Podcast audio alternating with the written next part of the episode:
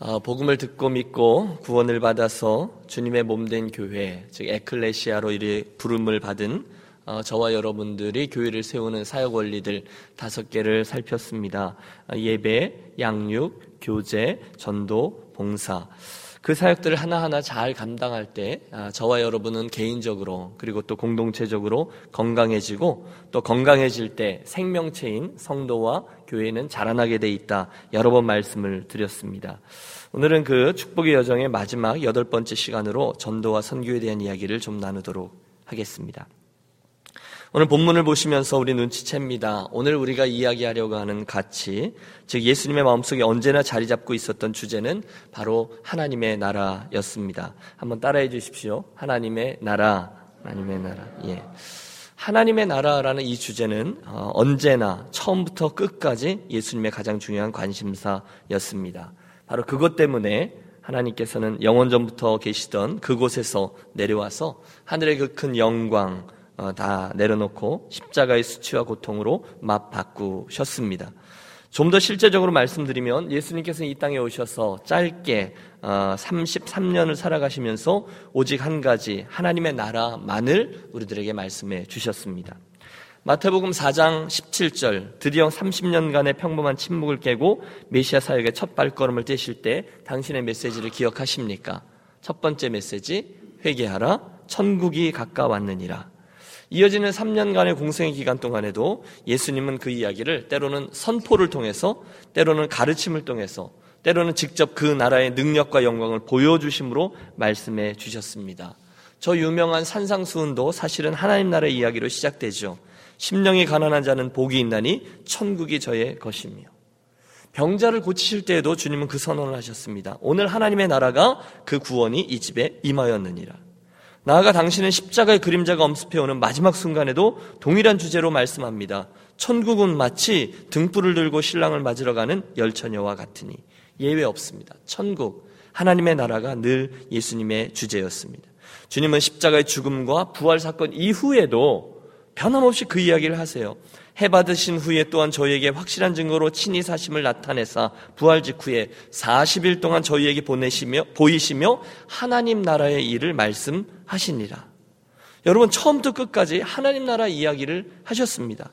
그렇다면 오늘 2015년 5월 2일 그 주님을 따르는 그리스도인으로서 그분의 몸된 교회로서 우리 안에는 그 예수님의 관심사인 하나님의 나라가 얼마나 자리하고 있습니까? 아주 큰 도전이 아닐 수 없습니다. 우리가 대한 이 본문 사도행전 1장 6절에는 우리와 별반 다르지 않았던 평범한 사람들, 예수님의 제자들 이야기가 기록되어 있습니다. 저희가 모였을 때 예수께 묻자와 가로되 주께서 이스라엘 나라를 회복하심이 이때니까 하니 여러분 그때가 언제인지 기억하시죠? 예수께서 십자가에 죽으셨다가 부활하셨고 사랑하는 제자들과 함께 40일 동안 동행하신 후에 막 승천하시려는 찰나 바로 그때입니다. 그때 제자들이 물어요. 주님, 이스라엘 나라를 회복하심이 이때입니까? 상황은 바뀌고 용도도 바뀌었지만 는 오늘날에도 여전히 우리들에 의해 던져지고 있는 질문입니다. 예수를 믿을 때에도 또 교회를 정의할 때에도 목회를 이해할 때에도 성도들의 삶을 규정할 때에도 우리는 자주 이 질문 속에 나오는 제자들의 실수를 반복합니다. 우리도 똑같이 그 질문을 해요. 우리들이 살아가고 있는 이 땅, 이 이스라엘의 회복, 거기에 우리들의 주된 관심들이 머물러 있을 때가 많다는 거죠. 내가 오늘 기도하며 구하고 있는 것이 하나님의 뜻에 맞는 것인지 아닌지, 교회를 이루면서 결국 우리가 교회, 유니언 교회됨을 통해서 무엇을 하려고 하는 것인지, 나의 인생을 들여서 무엇을 어떻게 하려는 것인지, 그것에 대해서 우리가 구할 때 그분이 내게 원하시는 것이 아니라 내가 원하는 것, 내가 그분께 원하는 것을 계속해 여쭙니다. 주님, 이스라엘 나라를 회복하심이 이때입니까? 그때 주님의 말씀이 저 유명한 사도행전 1장 8절이죠. 우리 유니온 교회가 우리 먼 세상에 있는 교회들이 서 있는 근거입니다. 함께 암송해 보실까요? 오직 성령이 너에게 임하시면 너희가 권능을 받고 예루살렘과 온 유대와 사마리아와 땅 끝까지 이르러 내 증인이 되시라 하시니라. 여러분 이 말씀이 굉장히 중요하잖아요. 영국에서 파송되어서 인도에서 사역을 했던 레슬리 뉴비긴의 선교사. 저는 그분이 어, 현대 근대의 어, 선지자라고 믿습니다. 왜냐하면 뭐 우리 성경에 나오는 그런 선지자 개념이 아니라 굉장한 통찰력으로 하나님의 마음을 나누어 주었어요. 그에 져서 The House of God이라는 책이 있는데요. 통찰력 있는 주장을 우리들에게 제시합니다. 교회는 종말론적인 관점에서 보아야 제대로 이해할 수 있다. 교회는 종말론적인 관점에서 보아야 제대로 이해한다는 거예요. 참 옳은 지적입니다. 무슨 얘기냐면 오늘 저와 여러분이 이루고 있는 교회, 몸된 교회 공동체, 우리 유니언 교회는 우리 유니언 교회를 우리가 제대로 이해하려면 반드시 종말론적 관점에서 교회를 보고 이해해야 된다는 거예요. 교회뿐이 아닐 거예요. 저의 개인적인 인생을 이해하는 데에도 같은 과정이 필요하죠. 결국 내가 어떤 존재인지 오늘 내 인생이 또 우리 교회가 어떤 존재인지 우리는 어디쯤 가고 있는지 결국 우리는 무엇을 하려고 하는 것인지 이 모든 것들에 대한 바른 이해는 종말론적 관점에서만 가능하다는 거예요. 오늘 현재 그 역사의 마지막 순간 그러니까 다시 말씀드리면 오늘 저와 여러분은 물론이거니와 우리 교회가 마지막을 향해서 나아가고 있다. 이 흐름 속에서 서 있다라는 것을 이해할 때에 우리는 바로 이해할 수 있다는 거죠. 여러분 우리가 살고 있는 이 교회 시대는 예수님의 초림과 재림 사이에 한시적으로 자리하고 있습니다. 우리가 살고 있는 인생의 기회는 주님께서 우리들에게 주신 하나님의 나라와 구원의 복음을 세상에 전파하라라는 명령을 위한 실천의 기회로 주어졌다는 거예요. 그런데 이 사실을 온전히 이해하지 못한 제자들이 혼돈 가운데 질문한 거죠. 주께서 이스라엘 나라를 회복하심이 이때입니까? 잘 보십시오. 그때 주님께서 때와 기한은 너희가 알 바 아니요 오직 성령이 너에게 임하시면 라고 말씀하셨던 이 중요한 질문에 이 대답에는 세 가지 중요한 어, 포인트가 있습니다. 그것은 각각 한 마디의 경고, 한 마디의 약속, 그리고 한 가지 사명의 위탁입니다. 좀 어려운 말인데요. 이렇게 그냥 이해하시죠. 한마디의 경고가 담겨 있고요. 한마디의 약속이 담겨 있고요. 한 가지 사명의 위탁이 담겨 있습니다. 첫 번째 한마디의 경고 7절 때와 기한은 아버지께서 자기의 권한에 두셨으니 너희의 알 바 아니요. 여러분 이해가 되시죠? 그때와 시기에 관한 문제는 너희가 고민할 게 아니라 하나님 나라의 권한에 속한 것이다라는 의미죠. 하나님 나라 하나님 거라는 거예요. 그 나라의 최종적인 승리와 때와 방법은 실은 전적으로 그분께 맡겨져 있어요. 그러므로 사람인 너희는 월권하지 말고 언제 예수님의 재림이 있을 것이다. 월권하지 말고 그 사실을 겸손히 인정하라라는 것이 한마디 경고입니다. 그 다음 한마디 약속입니다. 오직 성령이 너에게 마시면 너희가 권능을 받고 증인의 임무를 수행하기 위해서 성령의 능력이 너에게 임할 것이다. 할렐루야. 여러분, 그 약속의 말씀이 두 번째입니다. 물론 여러분 이 세상의 끝 최종적인 승리는 아직 도래하지 않았습니다. 하지만 이미 저와 여러분 안에 들어오셔서 존재하고 계시고 일하고 계신 성령님의 존재는 그 자체로 우리들에게 다가올 승리의 날을 보증해 줍니다. 그날 이후 실제로 사도행전은 성령 행전이 되었습니다. 그리고 나서 주님의 대답에 담겨 있는 세 번째 요점이 바로 한 가지 사명의 위탁입니다. 그 성령을 받게 되면 이제 예루살렘과 온 유대와 사마리아 땅 끝까지 동시적으로 내 증인이 되리라 말씀하셨습니다. 아, 마태복음 24장 14절에 우리들과 인생의 아, 사명이 분명히 증거됩니다. 예수님의 마음. 이 천국이 모든 민족에게 증거되기 위하여 세상에 전파되리니 그제야 끝이 오리라. 그제야 끝이 오리라. 여러분 물론 우리는 그 죄를 모릅니다. 그 때와 시기를 몰라요. 그러나 한 가지 분명히 아는 것은 그 마지막 날에 이르게 될 때까지 그 시간의 기회를 통해서 하나님은 우리들에게 예수님 이야기를 다른 이들에게 전달하는 책임을 위탁하셨다는 거예요. 그 사명이 있다는 거예요. 그리고 우리든 우리 유니온 교회는 그날 당신으로부터 위탁받은 이 사명을 가지고 그것을 기준으로 해서 우리들의 인생과 우리 교회 공동체를 평가받게 될 것입니다. 여러분 이게 굉장히 심각합니다. 우리가 주님 앞에 잘했다, 못했다라는 것을 무엇을 기준으로 평가받느냐? 주님께서 마지막으로 맡겨주신 사명을 기준으로 평가받는다는 거예요. 그렇다면 남겨져 있는 우리들의 문제는 자명합니다. 그것은 오늘 예수님을 따르는 제자로 살아가기 원한다면 너무도 마땅히 예수님의 마음에 처음부터 끝까지 가득 차 있던 하나님 나라에 대한 가치를 내 안에 지니고 우리 교회 안에 지니고 오늘 그 이야기를 다른 이들에게 전달함으로 하나님의 나라를 확장해 가는 것이 우리 인생과 교회 공동체에 분명히 있어야 된다라는 것이죠. 바로 여기에 우리 유니온교회 사역 원리인 전도 이야기가 나오고 또 선교가 자리하고 있습니다. 현재 우리 교회에 와서 제가 파악한 바에 의하면 우리 선교부서가 열심히 섬기고 계십니다. 설교 CD도 구우시고 양론도 섬기고 멕시코도 다녀오시고 여러 곳에 선교사님들과 함께 동역합니다. 참 열심히 하고 계십니다. 그런데 이 점을 함께 기억하려고 해요. 그 일을 선교부, 그 일 하라고 선교부를 둔 겁니다. 라고 맡기고 열심히 하라고 격려할 일이 아니라는 것입니다. 대신에 그 일은 저와 여러분 모두가 운명론적으로 피할 수 없는 기본 책무요. 하나님께서 그리스도인으로 부르실 때 우리 존재 안에 담아 놓으신 사명인 거죠. 영혼에 대한 관심을 갖고 수고하는 일은 교회의 DNA고요. 여러분 저는 믿습니다. 이건 콜링 이슈가 아니라 어웨어네스 이슈다라고 주장하는데 다시 말하면 선교하는 일, 복음을 다른 이들에게 설명하고 전달을 하는 일을 하나님으로부터 불림, 부름을 받은 콜링 이슈가 아니라는 거예요. 이건 이미 주어져 있는 거예요. 우리들의 존재 방식이에요.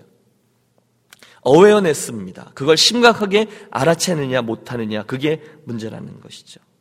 여러분 성경의 제일 마지막 책인 요한계시록 22장 20절을 보면 주님은 정말로 간절히 내가 속히 오리라 내가 꼭 다시 오리라 그렇게 원하고 계세요. 그런데 그 일이 이루어지려면 마태복음 24장 말씀처럼 지구상에 예수님 이야기를 한 번도 들어보지 못한 이들을 위해서 누군가가 가서 예수님 이야기를 해야 하는, 해 주어야 하는 선교가 반드시 진행되어야만 된다라는 거죠. 그리고 그 일을 위해서 저와 여러분이 개인적으로, 공동체적으로 할 수 있는 일을 최선을 다해서 도우면서 그 사역을 감당하는 공동체, 그것이 하나님의 마음에 합한 교회 공동체인 줄로 믿습니다. 사랑하는 여러분, 여러분께서는 성경에 약속해 주신 대로 나의 인생은 속히 지나갈 것이고 우리들에게 허락해 주신 아까 말씀드린 그 교회 시대는 한순간 예수님의 재림과 함께 종말이라는 과정을 통해서 맞춰질 것이다라는 사실을 믿으십니까? 그 종말이 분명히 있다라고 믿으세요? 물론 그 다음은 또 다른 새로운 시작이지만 그 사실을 정말로 믿는다면 인생과 우리 교회 공동체는 하나님이 정해놓으신 그 법칙에 따라서 통제를 받는데 언제인지는 알 수 없지만 그날은 분명히 올 것이고 그날을 우리가 소망 중에 바라보며 기다리고 있는 거죠. 그게 그리스도인이죠. 그런데 여러분 그 마지막 순간을 바라보며 믿는데 어떤 태도로 기다리고 있는가라는 점이 오늘 이야기의 포인트입니다. 그 날을 기다리고 있는데 한가하게 세월을 보내는 가운데 기다려야 되겠느냐라는 거죠. 아니죠. 하나님의 말씀은 우리들에게 부지런히 일하라고 세월을 아끼라고 말씀하셨습니다. 농부가 이른 비와 늦은 비를 기다리듯이 그날을 기다리되 그 기다리는 도중에도 김을 메고 농사를 짓는 것처럼 일을 해야 한다는 거죠. 파수꾼이 동호이 트는 것을 기다리되 그냥 눈을 감았다 떴다 하면서 기다리는 것이 아니라 정말로 사모하며 내가 망을 보며 일하면서 기다리라는 거예요. 지혜로운 다섯 처녀와 같이 그 순간을 기다리는데 기다리는 동안에 등불을 준비하며 기름을 준비하며 기다리라는 거예요. 그것이 바로 주님께 위임받은 사명, 천국 복음을 전파하는 일입니다. 초대교회 성도들처럼 우리 또한 예수님이 오실 날을 고대하고 기다리지만 그 기다리는 것을 그냥 기다리는 게 아니라 여전히 수고로이 그 일을 감당하는 거예요.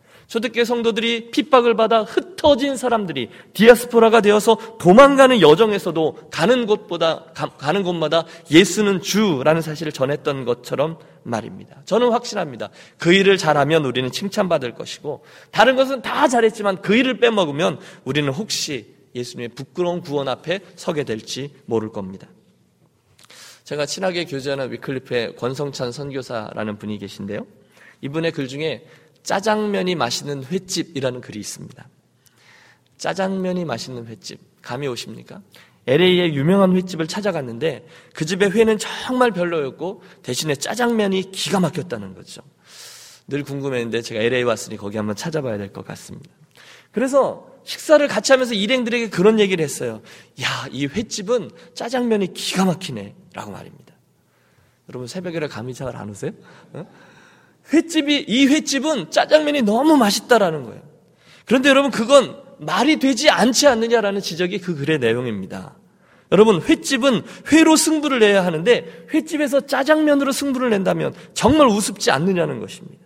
그렇죠. 여러분 그리스도인이 어떤 존재입니까? 교회는 어떤 공동체입니까? 예수님께서 저와 여러분을 성도로 불러내시면서 우리를 유니온 교회 공동체로 불러내시면서 당신이 가지고 계신 기대감 무엇입니까? 오늘 말씀이에요. 성도는 교회는 오직 성령이 너에게 임하시면 너희가 권능을 받고 예루살렘과 온 유대와 사마리아 땅 끝까지 이르러 내 증인이 되리라 하시니라. 한 가지 경고, 한 가지 사명, 한 가지 약속입니다. 그게 우리예요. 그렇다면 오늘 저와 여러분이 21세기에서 예수를 믿고 따르고 교회를 이루고 살아가는 사람이라면 그 세 가지를 오늘 우리 마음속에 분명히 품고 현재형으로 그 말씀을 믿고 살아가는 것이 정상이라는 거예요. 예수를 안 믿는 사람을 볼 때 저 사람은 하나도 아쉽지 않겠다. 돈 있겠다. 건강하겠다. 인물 좋겠다. 자녀들 잘 됐겠다. 뭐가 아쉬워서 예수를 믿어주겠어. 인생에 뭔가 어려우면 내가 한번 예수 믿도록 권해보지. 라고 생각하면 안 된다는 거예요. 다른 걸 다 아무리 갖추어도 가장 중요한 것, 예수 님을 모르는 사람이라면, 아, 저 영혼도 예수님을 알아야 하는데, 라고 생각해야 한다는 거예요. 정상적인 그리스도인이라는 말입니다.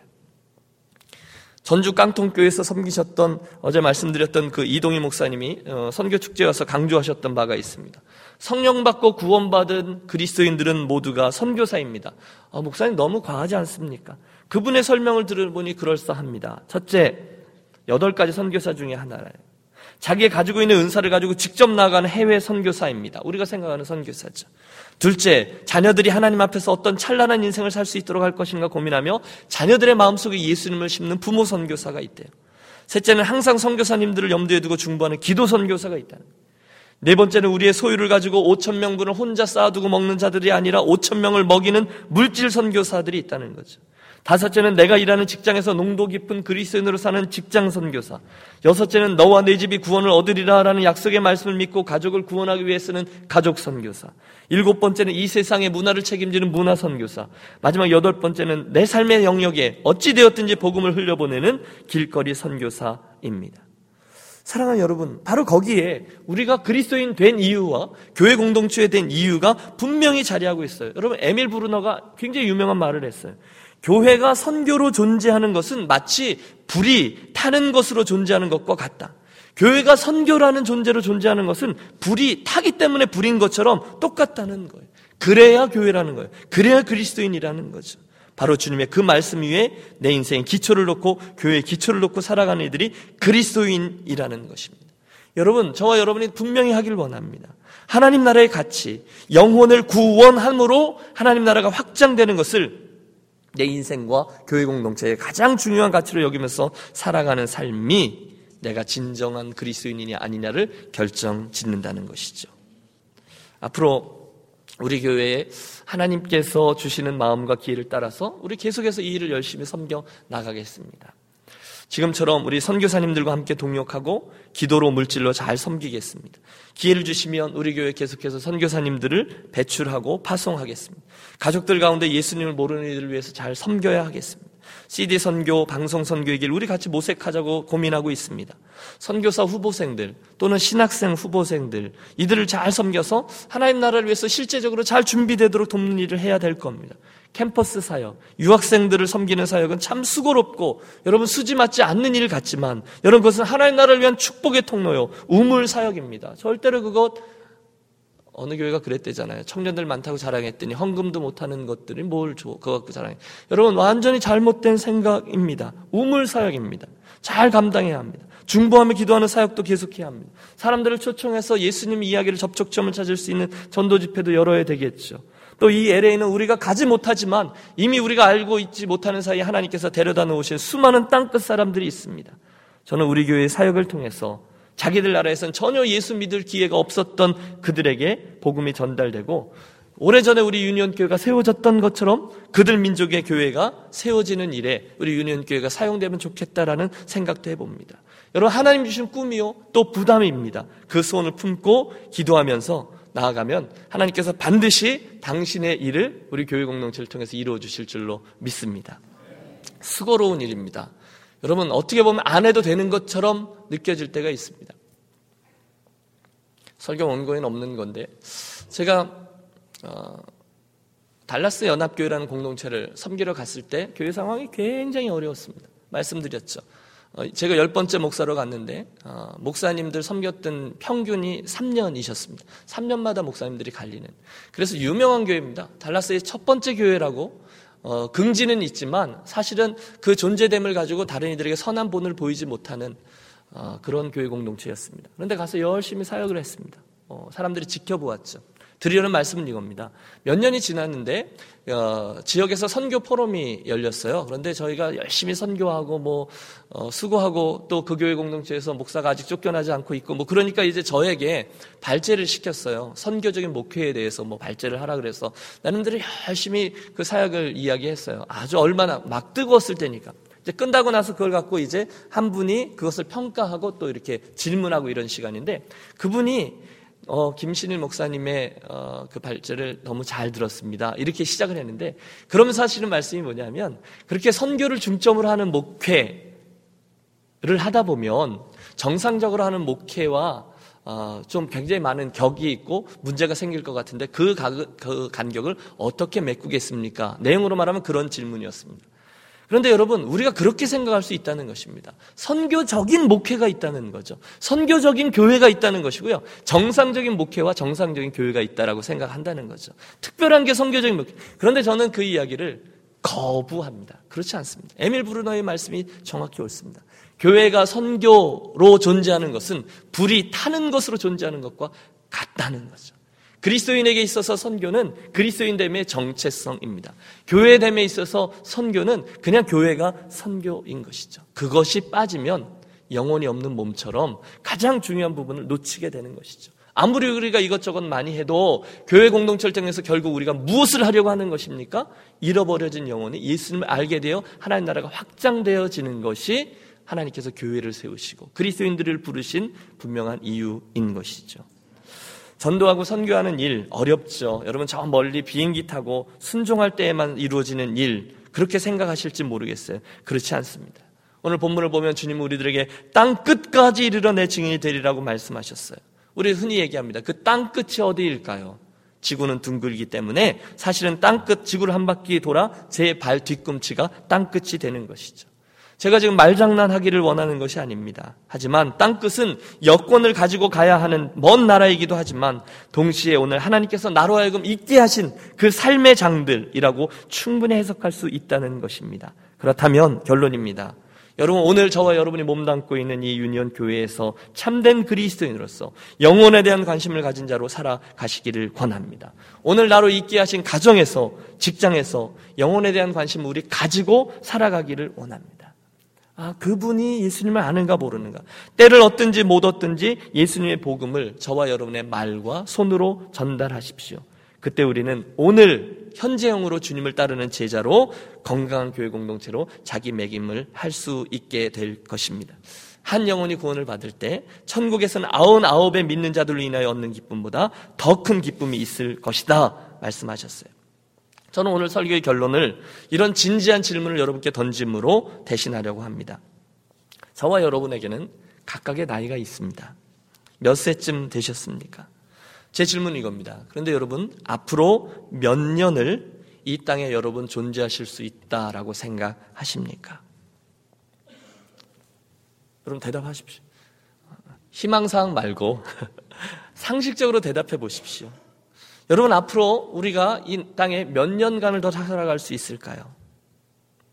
여러분 지나간 시간은 단 한 가지도 내가 어쩔 수 없습니다. 맞죠?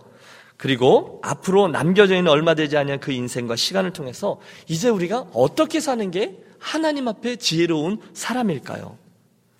만일 우리가 종말론적으로 우리가 주님 앞에 서게 될 것이라는 것이 정말로 확실하다면 적어도 그 믿음이 분명히 있는 그리스도인이라면 그 순간 주님에게 칭찬받고 상급받는 일을 위해서 얼마 남지 아니한 우리들의 인생을 사용하는 것이 맞지 않겠습니까? 여러분 이 너무도 단순한 어린아이라도 누구나 이해할 수 있는 이 수학을 이 진리를 다시 한번 기억하십시오. 우리들의 인생이 맞춰지는 그 순간에 얼마 안 남았잖아요. 그 순간에 무엇을 남기시겠습니까? 기억하십시오. 횟집은 짜장면이 맛있는 집이 아니라 회, 맛있는 회로 기억나야 합니다. 교회는 다른 것으로 기억나는 것이 아니라 교회는 영혼을 구원하는 산실로 기억되어야 합니다. 그리스도인은 바로 그 주님께 위탁받은 사명을 이루어내는 일로 착하고 충성된 종으로 자리해야만 합니다. 그 중심에 오늘 우리들이 이야기한 전도와 선교의 사역이 자리하는 것이죠. 아, 그 얘기 여러분 바랍니다. 우리가 너무도 잘 알고 있는 말씀이라고 쉽게 듣고 지나가지 마시고 오늘 예수님을 진지하게 따르기 위해서 그 처음부터 끝까지 주님의 마음을 가득 사로잡고 있었던 하나님 나라에 대한 소명과 사명을 나의 것으로 삼아 또다시 불을 지피고 구체적으로 순종하고 선교부만 그 일을 하는 게 아니라 온 교회 공동체가 그 일에 관심을 갖고 순종해서 열매 맺는 우리들의 인생과 유년교회가 되시기를 축원합니다. 기도하겠습니다. 오늘도 잃어버려진 자들을 찾기 위해 일하시는 하나님 아버지 그 소중한 일에 우리를 부르셔서 주의 동역자로 삼아 주셨고 미련한 우리들의 입술이지만 구원의 기쁜 소식, 영광스러운 소식을 담아 생명 구원의 역사에 사용해 주시니 참 감사합니다. 그 영광스러운 특권과 책임을 소중히 인식하고 우리 인생에 남겨진 모든 부분을 통해서 순종하는 유년기의 성도들과 교회 공동체가 되게 하셔요. 남겨진 우리들의 인생과 교회의 존재와 사역을 통해서 하나님이 가장 기뻐하시는 영원 구원의 역사가 그 하나님 나라의 확장이 계속 일어날 수 있도록 아버지 우리를 축복하여 주시옵소서. 한 영혼이 구원받아 하나님 나라의 백성으로 돌이켜오며 하나님께서 얼마나 기뻐하시는지 그 기쁨이 어떤 것인지를 우리로 체험하여 알게 하여 주시옵소서. 우리의 눈을 열어 주십시오. 주님의 마음을 계속 우리들에게 나누어 주십시오. 성령님, 우리들에게 있는 인생의 기회들과 도구들을 통해서 일해 주십시오. 무엇보다도 그 주님의 소원을 내 안에 품고 우리 교회 안에 품음으로 오늘 현재형으로 예수님을 잘 따라가는 복된 인생과 교회만 되게 해 주옵소서. 이 일을 위해 수고하고 있는 종들을 격려해 주시고 또 더 많은 섬김의 손길들이 우리 안에서 일어날 수 있도록 하나님 축복해 주십시오. 오늘 우리 교회 가족들, 교회 공동체를 섬기면서 이곳저곳 우리가 손보고 청소하고 정리하려고 합니다. 참 기쁘고 즐거운 사역과 교제의 시간 되게 하여 주옵소서 존귀하신 주 예수 그리스도 이름으로 기도하옵나이다. 아멘.